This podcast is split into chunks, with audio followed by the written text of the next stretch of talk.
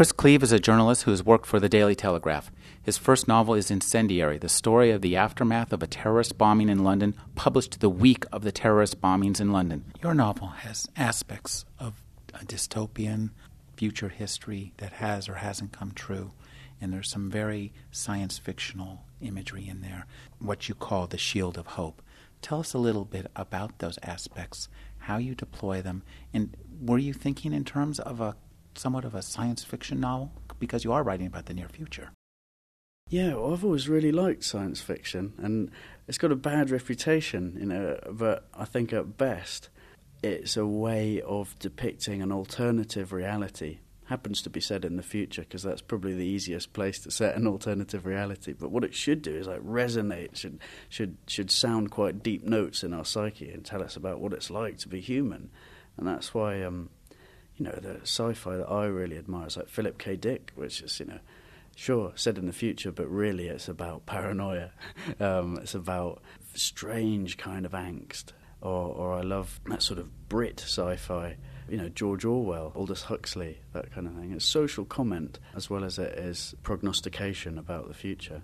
I wouldn't put myself anywhere near their league. You know, those are great writers, and they're writing, you know, a long time in the future. And know, if you read George Orwell now, it's uncanny how much of the language that he developed and how much of the sort of the way of thinking that excuses the most ex- extraordinary atrocities, how that has become common parlance now, and people don't even realise, you know, how Orwellian the, the public debate about these things, like terrorism, has become. You know, the first thing that happens is that they manipulate the language. By manipulating the language, they they start to own the debate, both sides of the debate it's extraordinary. So I don't, I wouldn't put myself in the same league as as like um, you know a Philip K. Dick or or um, a George Orwell. They're just head and shoulders above. But what what I think they do that's interesting, and what I've tried to do is to to look at the language, and I think that's the most powerful thing in sort of writing about the near future or science fiction or whatever you want to call it, is to try and anticipate what they're going to do with the language in these situations. So something like the Shield of Hope is a, is a really, you know, it's a good example of what I'm trying to do. Is you take something that's entirely negative, entirely miserable, entirely depressing, and you call it the Shield of Hope, and suddenly it becomes a positive symbol. But because the nomenclature is so unsubtle, it actually the effect is just frightening. I, I saw some of this after um, the 11th of September as well, actually, and this is to take nothing away from the reaction of, of New York as a city, which was an extraordinarily good reaction to an extraordinarily awful thing.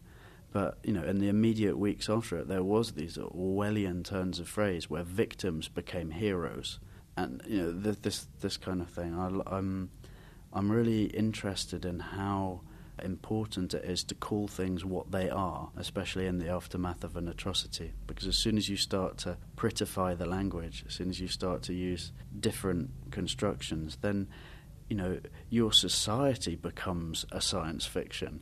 And I think you know science fiction should stay in books. One thing that science fiction writers sometimes try to do is to describe a dystopia, a negative outcome in the future.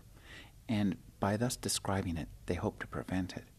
On the other hand, mainstream literary writers will sometimes shy away from describing something negative in the fear that it might happen. I'd like you to tell me a little bit about what led you to create this dystopia that you create and how you how it felt afterwards to have what was once uh, a dystopian vision become, in a sense, true. And in a sense, also, it's an alternate history because things haven't gotten quite as bad as you predicted, at least not yet. Yeah, that's right. I mean, I um, I'm really pleased to report that the reaction of London to a real tragedy has been very measured, has been proportionate, and is something that I've actually been quite proud to, to witness. Londoners have been amazing. I don't know if you can compare something that that is fiction, you know, about a, a possible future, with a reality of something that has happened.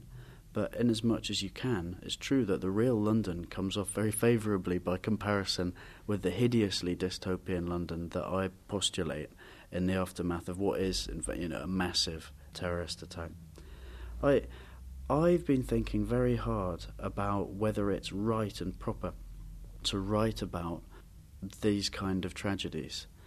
Uh, and there's um, there's one school of thought. There's a French philosopher, uh, Jean Baudrillard, who almost suggests that we bring these acts of terror upon ourselves by imagining them onto the page, and terrorists then basically read them as a wish list and make those wishes come true. You know, we put our darkest nightmares down, and Baudrillard sees that as kind of a death wish that we have as a, as a society, you know, that's expressed in our art, in our literature, and in our films. And the terrorists interpret that and, and, and make it come true. This is his um, this is his theory. Now, I I see it in a different way. I mean, I think that these things start with acts of terrorism that art then responds to, to uh, in some ways protest the horror of it, and in some ways ask interesting questions about how we should respond. You know, if um, you know Picasso's uh, painting Guernica is is quite an interesting example of both. I find it easier to talk about things like that because they're so far in the past that you can get a historical perspective on it. And Guernica, reaction to bombings in Spain, and, and it was the first time that civilian populations had been bombed from the air, and it was just the horror of that comes across as a, a terrifying protest in, in Guernica. It's a huge painting. I mean, if you go and see it in the gallery, it's like 40 feet across and 15 feet high or something. And it just it's a big cry of outrage. Uh, it's almost like marking it down in history so that it should never be forgotten. But it's also a huge um, nod towards a future where this is going to happen more and how we should think about it. It's trying to give it a framework. And it's very modernist, very futuristic painting in terms of the way it uses perspective. I mean, obviously, this is all well documented, but that's what I think art is for in the aftermath of tragedy. So I have a very different interpretation from from someone like Baudrillard, who thinks that you know all of this art about terror is a death wish, as an expression of negativity and dissatisfaction with our society that just plays into the terrorist hands.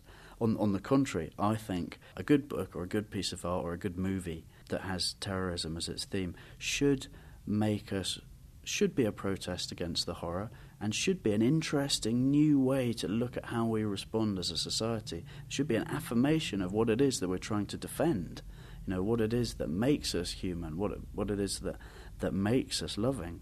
But I think there's some ground rules. I really do. I think that as a as a writer, it would be hugely irresponsible to take a terrorist scenario that is uh, purely imaginative right? I mean, I can imagine some horrible things that you could do as a terrorist, and there is no way that as a responsible writer I would write them down because it is possible that there might be a terrorist out there who hasn't had that idea. So, you know, I think ground rule number one for a writer is that you have to take scenarios that are already in the public domain, are already recognized as threats, have already been turned over and over by politicians, by the security forces, and by the media, so, I mean, uh, an attack on a football stadium, for example, in my book, is based on a real scare that there was uh, last year in the UK of an attack on Manchester United stadium. This became such a big story for um, for such a long time as as a potential scenario that that it defuses it as an irresponsible thing to write about. Right. So I think yeah, rule number one: don't give the terrorists any new ideas. I think rule number two is that your book does have to have something interesting and new to say about our response to terrorism. It can't just be disaster porn. You can't just write about the horror of it in, in and of itself. That's not enough. You have to go beyond that. You have to write about the response to that as a society. You have to at least show some different ways that we might go forward as a society. I don't think writers, certainly not a writer like me, can answer those questions. I don't know enough, but I can raise them in an interesting way, and I think that's my job. So, rule number two is you know you've got to have more to say than just talking about horrible events, because otherwise you're just contributing to the terrorists' agenda, which is to focus our minds on them rather than the good things about our society that that like love and laughter and happiness that we're trying to defend. So I think, you know, with those two caveats, rule one and rule two, I think it is possible to write in a very constructive way about terrorism, and I think we should, because I think it is the responsibility of everyone in society to think about what it is that they love and what it is that they want to defend and what it is that they want their society to be. And then having thought about it to respond in, in according to the tools available to them. You know, I'm a writer, so I write a story, but I'm not doing anything more or less noble than someone who's a builder uh, uh, uh, and wants to build houses or, or, or anything. You know, people we think about what we want and then we try and make the world slightly more in that image. And I think that's good. I think it's constructive. I think you can write about a, horrible event like a terrorist attack and have something constructive to say. I'd like to ask you about the research you did on the war on terror and the people who are on the front lines responding. At one point in this book, one of your characters says it's as if the people in power are stirring up a hornet's nest, and it's his job to stop the hornets from stinging everybody else. Tell us a little bit. Is that something, an attitude you found when you talk to people? It is. I feel very sorry for the security services at the moment. They they are good people doing an impossible job. And they really care about the job. They really want to do it. If you look at the police in London at the moment, not only did they respond magnificently on the 7th of July, but they've continued to respond magnificently. They are half dead from lack of sleep. They're, they're utterly overstretched and they're being criticised from all sides for not getting results fast enough, for overreacting, for underreacting. Uh, in, in some ways, there's nothing they can do to appease this public demand for instant justice and total safety. Uh, in a way, you know, they have an impossible job. Uh, you know, uh, truly heroic people doing a truly impossible thing, which is to try and protect us all against everything and make us all safe all the time. Uh, that's it's an unreasonable demand that we put upon them. So, given that it is impossible for them to make us completely safe, um, because there will always be some bad and dangerous people out there, and if we fortify the hell out of London, they will attack another city, and if we fortify the hell out of that, they will wait 20, 24 months and attack as soon as we drop our guard. I mean, there, there's nothing that we can do to make ourselves permanently safe. We should do everything we can to make ourselves safer. The people I talk to in the police don't know anyone in the in the sort of more secretive security services, so I, I haven't searched at that level. But the day-to-day people that have to go out and make us safer do say this. They they really want to do the job. They'll do it as best they can. They think they can get better at it but they acknowledge this sense of fatigue that that something needs to be done about the cause of terror rather than this unrealistic aspiration, unrealistic demand being placed on them that the public should be completely safe. So Terence, the the, the uh, senior policeman in, in Incendiary, is a really good man. He's a good guy. He's trying to do his thing, but he is driven half mad by this idea that the the foreign policies of the country he's trying to defend are going to bring more and more and more enemies against the gates that he's trying to defend. Now, I'm raising that question. I'm not answering it. You know, I'm not a politician, and no no one voted for me, so, so I can't comment on the on the rights and wrongs of you know the foreign policy of Britain or or any other country. But I do think it's the most important thing I can talk about at the moment. I do think it's something that needs to be addressed pretty directly in fiction so that the reader can make up their own mind. And I do raise this idea that the uh, our own complicity in making people more disposed uh, to attack our western cities has to be something we think about. You know, we we should all have an idea in our minds about how how much we're prepared to tolerate things like Abu Ghraib happening uh, before we start to put all of the blame for these things onto our own security forces. Oh, you prevented, you, failed to prevent these attacks from happening. It seems grossly unfair uh, when we are continuing to vote for politicians who allowed uh, events to happen in places like Abu Ghraib that will be used as recruitment posters for fundamentalist terrorists for the next 150 years. And it's important that we as a society look at the two things we can do. One, make ourselves safer, sure. No, more budget, more power for the security services, I'm all for it. But number two, examine our own consciences uh, and try and reduce our complicity in making these things happen. Your novel deals a bit in conspiracy theory. you talk a little bit about the Coventry bombing. Tell us a little bit about that background and about how you feel the possibilities it plays out in today's world of terrorism.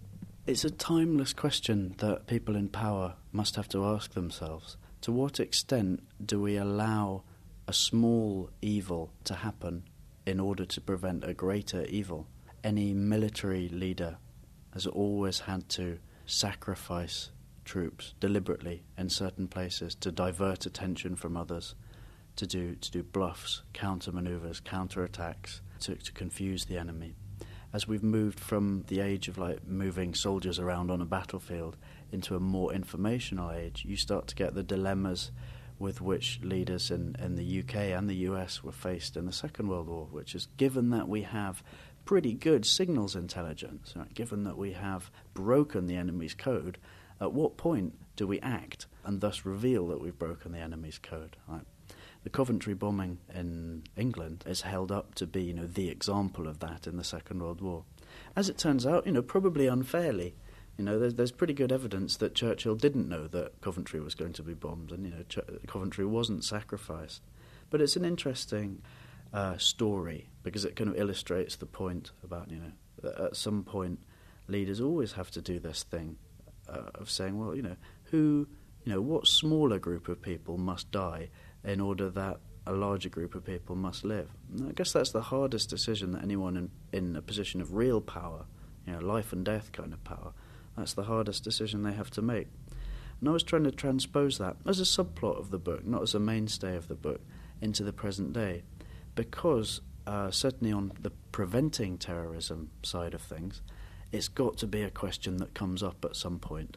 Right? We've got very limited penetration into these terrorist cells, terrorist networks. The sources that we have in them, therefore, are incredibly valuable. So at some point, leaders will have to ask themselves the moral question of do they try and prevent everything? Do they act on every piece of intelligence they have, even if that compromises their sources? Or do they preserve their sources against the possibility of the huge attack that we're all really scared of? Is that the one they're going to stop? Will they allow smaller attacks to happen in order to prevent the big one? Now, that's a very difficult question and one that you have to deal with quite responsibly, I think, as a writer. And it's certainly true that in the book I don't raise, uh, I, don't, I don't answer the question of whether it's right or wrong to do that. And if you're asking me as a person, I think actually sometimes it is right that a few people can be sacrificed in order to preserve the many. And I, I, I thank whatever gods I believe in that I've never been called upon to make a decision like that because it would be incredibly hard. But I do think that it is an interesting question, and I am sure it's one that's going to be raised at some point in the next few years. And I'm sure it's a point that governments are asking themselves now and are thinking about and it's the most difficult decisions they have to make. And I, um, you know, I, w- I wish them luck with making them. Your novel plays out against the foreground of a love triangle, and there's some interesting twin imagery that goes on in that. I'd like you to discuss why you put this love triangle in there, and talk a little bit about the twin imagery. I, I am. I like the idea that even faced with total tragedy and disaster and the whole world turning into a real mess. People are always going to be people, and people will continue to be obsessed with their sexuality and with their desire to love and to be loved. And so this love triangle develops. It's kind of actually sort of a love square, because um, you know Terence Butcher, the policeman, is in it. This is a, you know, a strong figure that's almost a replacement for her strong, tough, reliable husband that the narrator lost in the attack she slowly becomes closer to a, a, a policeman, Terence Butcher, who's a, who she goes to work for. She's also uh, very, very attracted to a man that's very attracted to her, Jasper Black, a, a journalist. He has a, a full time girlfriend, Petra, and this strange sort of three or four way tryst develops uh, between Terence, the narrator, Jasper, and Petra. I, I like the idea that everyone involved there is in some way attracted to the narrator because she is interesting and she is different and she has a kind of gravity that draws people into her because she's so relentlessly stoical. She doesn't give up. She has this incredible strength and it comes across in her humor and in her love and in her weirdness. You know, I like the fact she's so weird, people almost can't believe she's for real. And that's why everyone's sort of slowly drawn to her You know, e- even Petra, who's very much you know a heterosexual woman, uh, can't help starting to almost be seduced by by the narrator, and everyone's like falling for her all the time. I like the fact that people can continue to do that even when faced with tragedy. I like the idea that you know, even in a world that's responding to terror, even not everyone is spending all of their time trying to go and get the baddies. We've still got to to live our normal life, and I quite like almost the absurdity of this love triangle being played out in the face of absolute horror. That that that's why it's there because I think it's absurd and because I love us for being absurd. Uh, and that's that's what that's what I think we have that's worth defending. Just our ability to be weird and our ability to be selfish and our ability to, to love and to love things that are bad for us. E- even when the world's falling apart and we ought to be going and getting the bad guys and, and being much more two dimensional.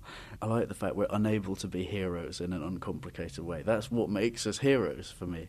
But but there is this yeah, there's this duality as well, you know, because one of the aspects of this love triangle is that Jasper, who's a middle class, you know, well connected, well off journalist, is uh, very attracted to his girlfriend, who's a good looking, very posh fellow journalist.